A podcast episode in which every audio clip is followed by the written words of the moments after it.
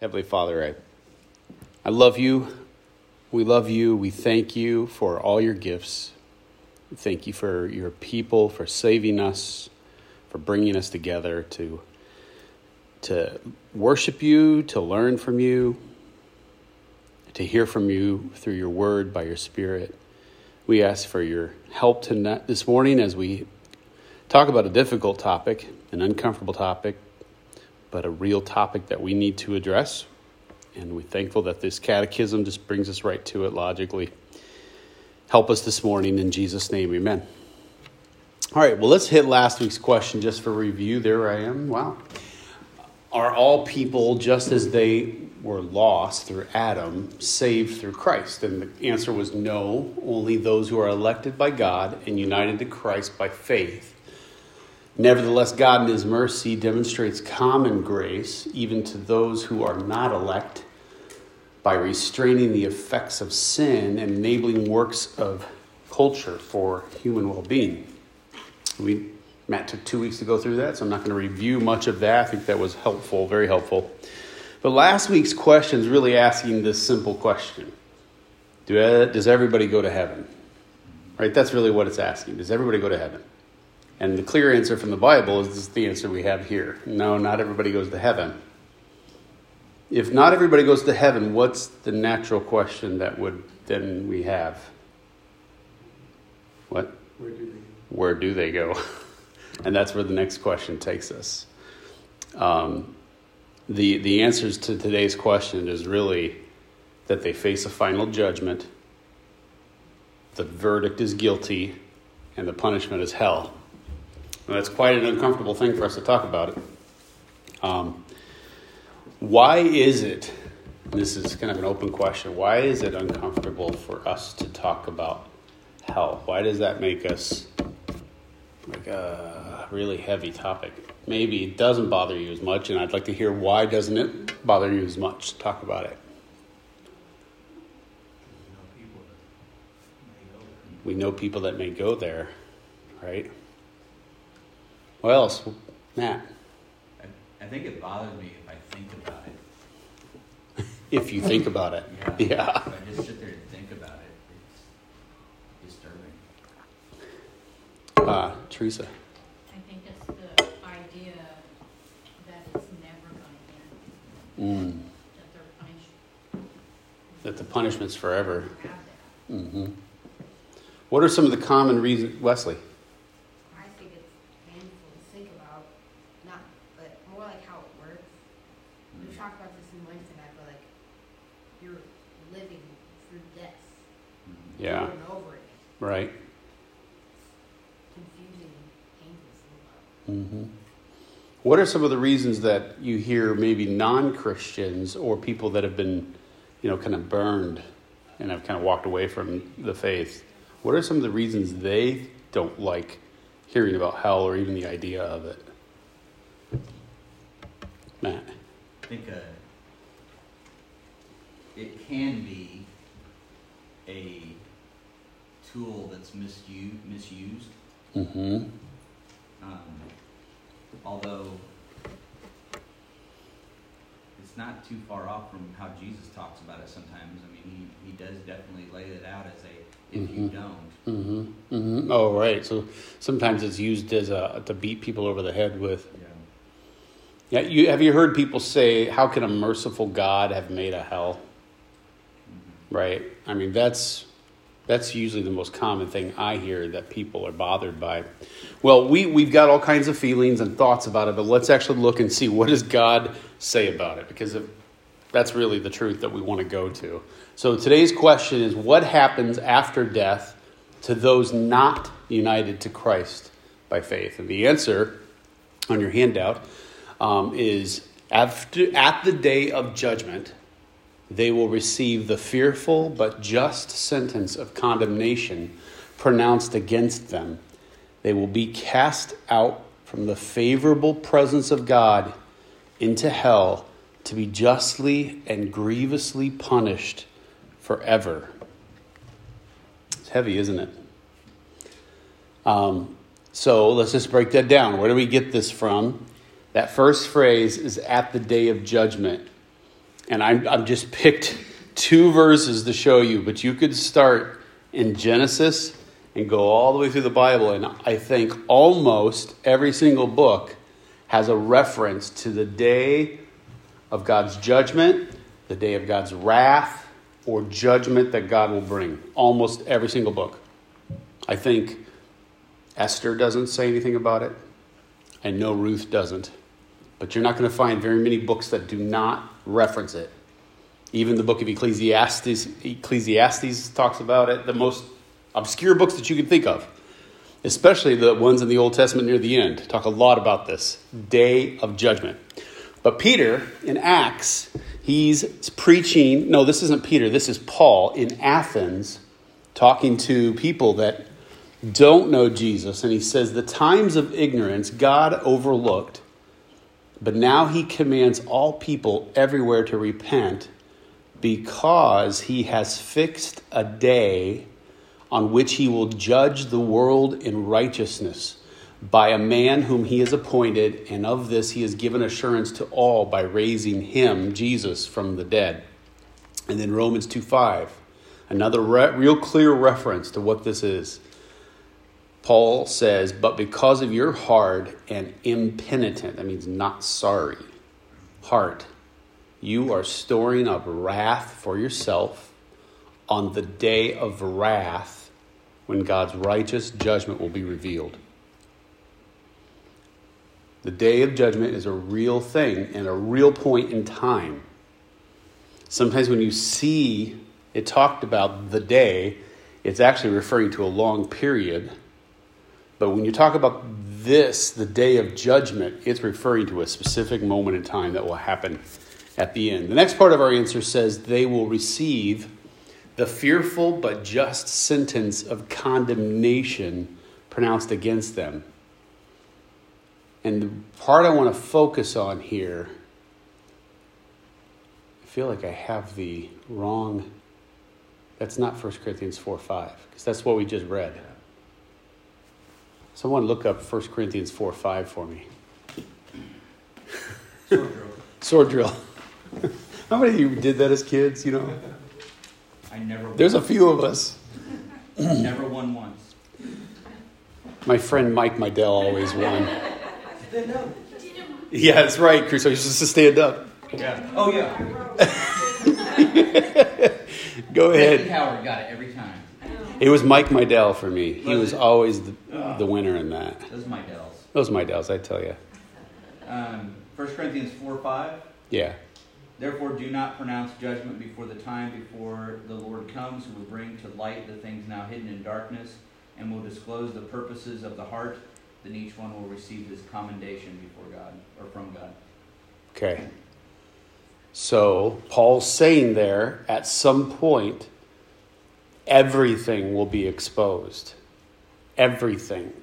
The thoughts of the heart, he says, will be exposed. The next verse, this one, here we go, is right.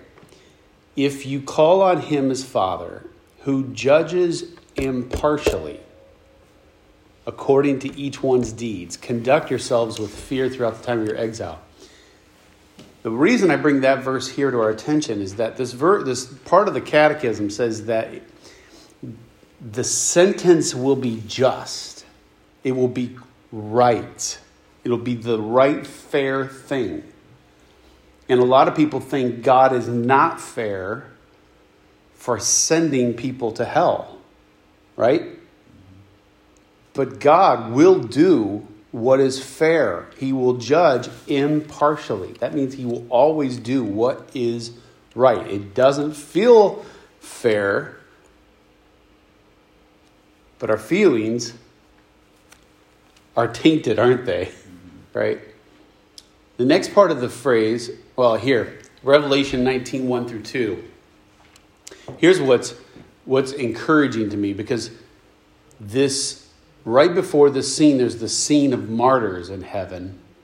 And it says, After this, I heard what seemed to be a loud voice of a great multitude in heaven, crying out, Hallelujah! Salvation and glory and power belong to our God, for his judgments are true and just. His judgments are true and just, for he has judged the great prostitute who corrupted the earth with her immorality and has avenged on her the blood of his servants. We long for the day when all the rights, all the wrongs done will be made right. And that's a picture way out there in the future, but just the reminder that the judgment that God will bring will be true and just. The last part of this phrase of our catechism says they will be cast out from the favorable presence of God into hell to be justly and grievously punished forever. Now, I think we've heard a lot of preachers maybe have you maybe have heard preachers say that Jesus spoke about hell more than any other topic. How many of you have ever heard people say that? It's not true. Jesus did not speak about hell more than any other topic. However, while that's not true, it's true that Jesus spoke about hell more than any other person in the Bible. So you can go through the Bible, look at prophets and everything. Jesus spoke about hell more than any of them in the Gospels, in Matthew, Mark, Luke, and John.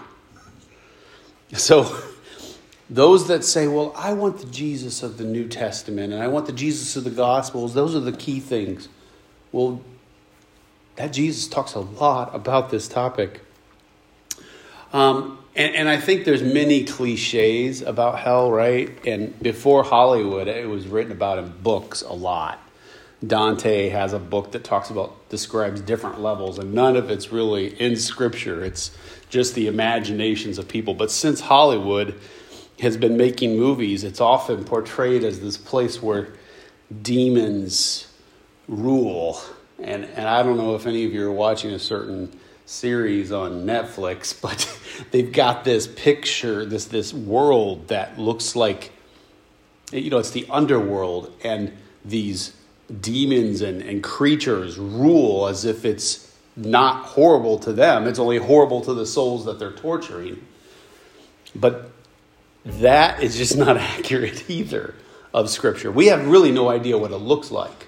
Though the Bible tells us a lot about hell it really doesn't give us a picture uh, of anything I've seen yet. Everything I've seen described in the Bible does not picture anything I've seen in movies or books. But let me just give you three truths, though, that we do know from hell, uh, from the Bible about hell, okay? Because these are key. And anything beyond this, unless it's specified in the Bible, we're just making up. All right? so, uh, First one, it is the constant presence of God's wrath. The, the question there in the Catechism says it, they're cast out from the favorable presence of God. Now, why do you think it says they're cast out from the favorable presence of God? Where is God, Wesley? Where is God? Well, technically, isn't God all of us? Technically? He, God is everywhere, right? That's the answer, right? From the God is everywhere. If God is everywhere, where does that mean that He is that we didn't think He would be? Where? Nowhere. Well, nowhere. He is definitely nowhere. He's definitely not nowhere. He's everywhere. I've, you know, has the question not entered your brain like, well, God can't be in hell, but if he's everywhere, he must somehow be in hell. That's why the question's written this way. Because hell is the constant presence of God's wrath. His not his favorable. You want his favorable presence with you forever. You don't want his wrathful presence. And how God can be in one place favorably and in another place his presence pouring out wrath at the same time? I don't know. But the word of God says it. So I'm going to take that at its face value. The second point here is that it is God's wrath. Hell is God's wrath poured out forever. Forever. So I want to show you a verse that shows both of these truths together because I'm not I'm to show you I'm not making this up. This is from the Bible. So Second Thessalonians 1 7 through 9, Paul is in one of his famous sentences that go on and on. Um, and to grant relief to you who are afflicted as well to us, he's talking to the people in Thessalonica. But then he says, when the Lord Jesus is revealed from heaven with his mighty angels in flaming fire, inflicting vengeance on those who do not know God and on those who do not obey the gospel of our Lord Jesus. Now, look at how they're described when God comes, Jesus comes in judgment. They will suffer the punishment of temporary destruction no, it says eternal destruction. Away from the presence of the Lord and from the glory of his might. Now, the presence of the Lord there would be, when he, Paul talks about the Lord, he's talking about Jesus. So, Jesus in his God, in his flesh, the God man, will not be in hell. But the active presence of eternal destruction from God will be there forever. Forever. Third truth about hell it's a place. It's a place. It's not an idea, it's not a metaphor, it's a real place. Now, this is true because how many have ever heard that idea that it's a metaphor, just an idea? Maybe a few people. Crusoe's, being honest, didn't. yeah. So it cannot be just an idea or metaphor because the Bible talks about the final resurrection. The resurrection will bring to life not just those who died in Christ, but every human being that ever lived. You'll be resurrected. Your body will be brought to life. And then it says the judgment. If it was simply just an idea or a metaphor, then he wouldn't have to bring the, the bodies back. And if it's a resurrection of a body and then follows judgment, that's where the body goes. So if we look at Revelation 20, 12 through 13, John says, I saw the dead, great and small, standing before the throne, and books were opened. Then another book was opened, which is the book of life. And the dead were judged by what was written in the books according to what they had done. Now, check this out because I, I heard a, a guy ask the other day on a radio show, What about sailors who were thrown into the sea when they died? And what about people that were cremated? How does this work? Notice it says, And the sea gave up the dead who were in it. Death and Hades gave up the dead who were in them. So somehow And I'm not going to explain how those are different, other than I know the sea is not death and Hades, right? But bodies are brought from everywhere that's present, everywhere that is possible. They're brought to this judgment, and they were judged, each one of them, according to what they had done. And then death and Hades were thrown into the lake of fire. This is the second death, the lake of fire, in anyone's name if anyone's name was not found written in the book of life, he was thrown into the lake of fire. Doesn't sound like metaphorical language. Even though we're in the middle of Revelation and he's seeing a vision, he's talking about a resurrection of bodies and being thrown somehow into judgment. Now, look at Revelation 14. Another angel, a third, followed them, saying with a loud voice, If anyone worships the beast and its image and receives a mark on his forehead or on his hand, he also will drink the wine of God's wrath, poured full strength into the cup of his anger. And he will be tormented with fire and sulfur in the presence of the holy angels and in the presence of the Lamb. And the smoke of their torment goes up forever and ever, and they have no rest, day or night, these worshippers of the beast and its image, and whoever receives the mark of its name. The point being torment forever and ever. If you look at our answer to our question, They'll be cast out from the favorable presence of God into hell to be justly and grievously punished forever. That's heavy stuff. Hell is truly the constant presence of God's wrath. It is God's wrath poured out forever, and it is a place, not an idea or metaphor. So, let me give you then three reasons why I think this question matters, and then I'll just open it up for questions. And I get these three reasons from Wayne Grudem, who was really, really helpful on this topic. So, this doctrine, this teaching from our catechism of final judgment, it satisfies our inward sense of a need for justice in this world. How does that how does that true? If you know that there's a hell that's a real place that is a constant forever torment, how does that help satisfy this inward sense of need for justice? Do you know what we mean by this? We have this sense of a need for justice. I can help you out. Like, how many, especially you kids, how many of you have ever seen one of your siblings get by with something and not get punished for it? All right, they're all raising their hands. Everybody is, and all the rest of us would as well, right? Ava broke Liam's arm and she's getting away with it. Oh man, oh man, oh man.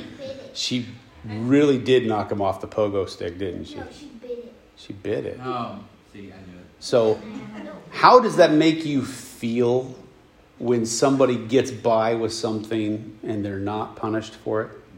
How do you feel? Yes, Ava's got her fists up. Oh! Right? Now, we're talking about sibling squabbles. We could take that up a notch. For instance, when these shootings happen and the shooter kills all these people and then kills himself, I have this inward sense of that's not fair. He got to commit these awful, awful crimes and he just escapes out as if he's just done and he thinks nothing else will happen. Doesn't that feel you leave you feeling empty like something's wrong there? And you can think of maybe other instances when someone commits a crime and the judge gives them a lean, just a really soft sentence. That makes you feel this need for justice has not been satisfied. But if we remember these truths about hell, we will know that there is ultimately justice being done. I mean, we want this all the time, don't we, Matt? Yes. Go ahead. That was your cue. Oh, yeah. okay. It was a good good line. There you go. I, I was listening to an audiobook by D.A. Carson about suffering, and he's in a chapter about justice. And he was theorizing wouldn't it be nice if God distributed justice immediately? Just in a in one sense, we kind of feel that way. Um, although that's not really true with most of us. We usually we just want God to help us. But um, he said, wouldn't it be nice if there was versions of that? So if I just did something little, he'd kind of give me a little burn to wake me up. And uh, you know, oh yeah, we shouldn't do this. And he's he said, but when you begin to understand humanity, he said he said if you want to go to a place like that. And in the book, he said, if you want to go to a place like that, then Where justice is served immediately Justice is served immediately, instantaneously. for everything that's needed. for everything that's needed. He said, then go to hell. I mean, that's where you would experience that. And uh, I mean, that's which I think, in conjunction with your question, I always think of, uh, frankly, O.J. Simpson. Yeah. I feel like that guy got. I could be wrong, but I feel like that guy got off, got off at least for the murder. Something fell It- off for yeah. sure. And, and you just go, or Charity loves watching all these true crime shows, which, you know, sometimes I worry that it's given her ideas on how to get rid of me, but um, you, you, the ones that get me are the ones where the unsolved ones. And the Mhm. parent that has lost a, a child that was murdered, and you go, and they don't know who did it. No clue. And, and you wonder, did this person just completely get away with Mm. murder, and and we have that. But it's it's true what you're where you're going with it is like, but if we want justice dispensed immediately, then we have we have our own issues to deal with. Exactly. Yeah. And, and we, those true crime shows, all of those law and order type of shows, they exist. They know that we will enjoy them because of this. Mhm. We want justice served. Now, there is maybe part of us, a sick part of us as well, that likes, Yeah, talk to Cherry. yeah. but ultimately, it works because we want to see it resolved, or we know even if it remains unresolved that there's this ugh in us. So that's one reason why this doctrine of hell matters is that it helps us know that ultimately justice will be served. Now, second, this doctrine of final judgment enables us to forgive others freely. Why would I say that? Let me give you a verse that'll help you. Beloved, never avenge yourselves, but leave it to the wrath of God. For it is written, Vengeance is mine, I will repay, says the Lord. Whenever Grudem says this, and I'll just quote him, he says, Whenever we've been wronged, and kids listen, because this is really important, because I know this really happens in our homes. Whenever we've been wronged, we can give it into God's hands any desire to harm or pay back the person who's wronged us, knowing that every wrong in the universe will be ultimately be paid for.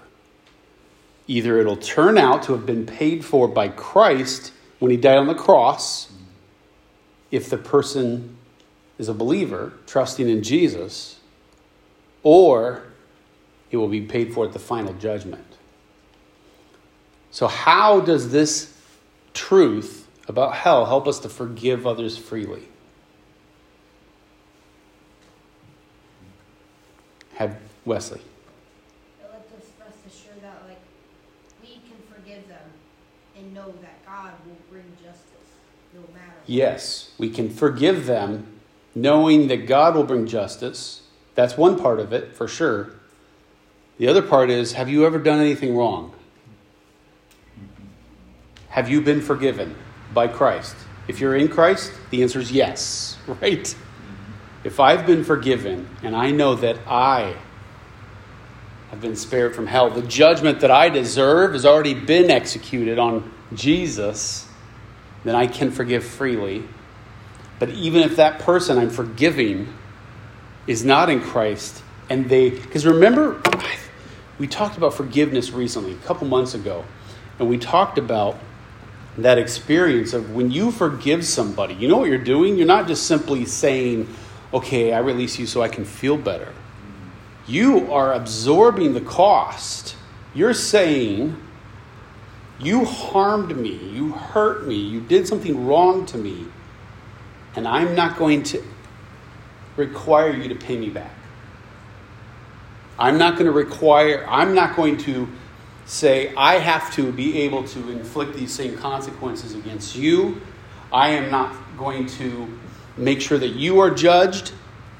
I am saying, you're in God's hands.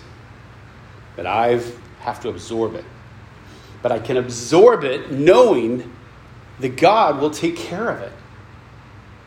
Hard because we want Him, on one hand, like Matt said, to do it right now. But we don't want God to do justice right now, ultimately. If we ever think about it, just like what Matt said, because we'd all be in hell unless Jesus, someone else, absorbed all of our punishment for us, right?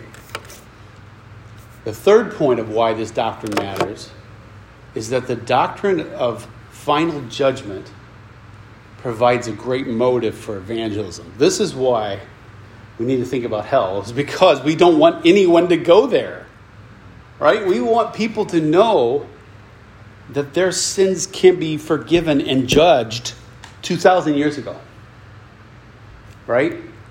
This is why Jesus has not come back yet. 2 Peter 3 9 says, The Lord is not slow to fulfill his promise, as some count slowness, but is patient toward you, not wishing that any should perish, but that all should reach repentance. So, when I think about the truth of hell, that I deserve to go there, that I've been forgiven and don't have to, and then I look at others and I know they don't know Jesus, it should drive me to say, there's hope, right? So, those are my three reasons, and it's really early. So, what, what questions do you have about this question, about final judgment, about judgment in general, about hell? And I don't know that I have all the answers, but I, if I don't, I can go find out. I always love to learn more. Surely you have some questions about. There's, there's always tons of questions around this topic. Everybody's afraid to ask them, I'm sure. It's, I think uh, here's a question that I've always had. So if you can answer that'd be great. Um, we recently were in Luke, and Jesus said to the people of Capernaum that it would be more bearable on judgment for Sodom than for the people of Capernaum. I've always wondered what exactly that means. Right. To be honest, I don't know if you have an exact. I don't have an answer to what exactly that means, but what it definitely means at the least is that the final judgment will have degrees of judgment. Yeah. So, someone who committed genocide, led a genocide, will have greater punishment in hell somehow. Well, I don't know what that means. Than someone who simply was a rebel against God and lived what we thought was a good life, but ultimately never trusted in Christ. So ultimately, really, what is never ultimately good. Their level of punishment will be less than that. Then will be less than someone else who's committed awful atrocities. That's what that has to mean, at least. There's multiple examples where you see that. Jesus talking about that, different levels. It'll be worse for you on Judgment Day than this. And he, it's not even just that one, there's another one coming up I saw. Yeah. So we know that at least. But what it looks like, that's where Dante, he imagined these different levels. He's got like seven, eight levels of hell, and those aren't told out for us. But Wesley. So, in class, we're talking about heaven, and my teacher said that, like, if you do, like, good things on earth, you have, like, a greater reward in heaven. But,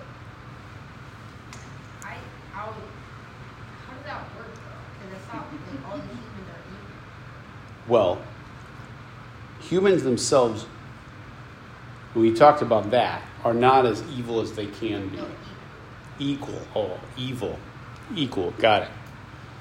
So that's a great question. I wondered if someone would say, well, what about Christians? It seems like there's some kind of judgment for Christians. It even talks about judgment for Christians. The Bible teaches that all of our sins were judged, if you're in Christ, all of your sins were judged in Christ on the cross. God would not judge you twice for something that's already been judged. So when you stand before Christ on Judgment Day, as a Christian, if you are in Christ, all of those sins have already been judged in Christ. You can stand before Christ not having any fear. But then there's still more that will happen for a Christian. Paul talks about in Corinthians that there will be rewards. There will be rewards. And, in fact, it says in 2 Corinthians 5 9 and 10 that we make it our aim to please Him, whether we are at home or away, for we must all stand before the judgment seat of Christ. So somehow Christians will also be judged for something. And again, I don't think we have clear picture of this, but we have some clues. We have some interesting clues in terms of things that Jesus said in some of his parables and some things he said to his disciples about some of you will be in judges ruling, some of you will just be there. Paul even talks about some of you will get into heaven as if by fire, meaning like by the skin of your teeth. In other words, some will get to heaven only on the merits of Christ. All of us only get to heaven on the merits of Christ. But when in that final kingdom, we stand before Christ in Judgment Day, some are going to, in my mind, are going to be given more responsibility for other than others. Some will experience greater responsibilities. And this may sound weird to you because I think we think about heaven weirdly. We like think about sitting around on clouds playing harps. But that's not the picture of heaven we get in the Bible. If you read through the Old Testament prophets, it sounds like heaven, the eternal state, is earth with Jesus there and no pain, no thorns, no spiders, no broken arms. Well, I, it doesn't say spiders. This is right, Liam. It, no venomous. No venomous hurting you spiders. They all just tickle you. they tickle you. Maybe you, you play with spiders. I don't. We don't know that. But what you do read is it, it's the lion lays down with the lamb. The viper doesn't bite. Doesn't have poison. It's clear that heaven is God living with His people forever, with no sin tainting anything. Now think about that. If there's a world that will be like that that means there'll be things to do, like work, but you'll enjoy it. Like, because when, when God tells Adam, curses him, he says, You're going to sweat in work, it's going to be hard. But before that happened, he told Adam to work in the garden. So at one point, work was good, then it became bad. It will become good again, and you will have responsibilities. And I always have said, I will be thankful if I get to clean toilets in heaven. If that's all I get to do, I'm going to be happy about it. So, to answer your question, it's not real clear, but it's, it seems to me that there will be some will be given more responsibilities in heaven than others in that world. Matt. Uh, just to add to that, um, sometimes people tend to like kind of stiff arm even talking about rewards in heaven because it feels like then it would be self serving. But the problem with that is there must be some room for that because Jesus, multiple times, motivates his followers with that thought, that promise. Right. And so there must be some in Christ that's not just self serving. You know, you see what I'm saying? I mean, there, yeah. there must be some measure of that in there somewhere of heightening our future joy in Christ. Yeah. By how we do things here. And there's a picture, uh, and Paul gives a picture of this, and there's a picture in Revelation of getting crowns, wreaths, and we think of crowns like, like king, queen crowns, but there's actually the word for a wreath that an Olympian would have been given in the in that time frame. Kind of like we'd think of a medal, but they would give them a wreath in the Olympics. It's that's the same word. But it's talking about given, being given these kinds of crowns, these kinds of rewards. But there's another picture of us taking them and putting them at the feet of Jesus. So it's this we're going to be given rewards of some kind of nature, but the recognition we're just going to turn around and say, Jesus, this is all for you. This was all for you. And I think to the extent that when we do things here on earth as Christians for Christ, with motives of saying, God, I'm doing this for you. Take and do with it as you please, regardless of whether I get any attention or not. Would you use this? That's the kind of work when our, when our hearts are like that, that God's going to be pleased with and will say, Well done, good and faithful servant. Whereas there are sometimes I do things, even as a pastor, with wrong motives of, I just doing it because I have to do it sometimes. And that's wrong. And that's the kind of thing that I stand before judgment. I'm not going to go to hell for, but he's going to say, Here's your pile of sticks, Paul. And they're going to burn up. And then there's going to be the wreath for doing right things. We're out of time. I'm getting the evil eye. Those were great questions. If you have other questions, and I just put that on recording. and I'm going to keep it on the recording, Gene. He's laughing now. the evil boy. I know that all too well. I, I'm sure if you think about this topic a little bit more, you're going to be like, wait, how does that? How's that? And a lot of times we don't have all the clear answers, but we do know these big truths that are here today with confidence in the Word of God.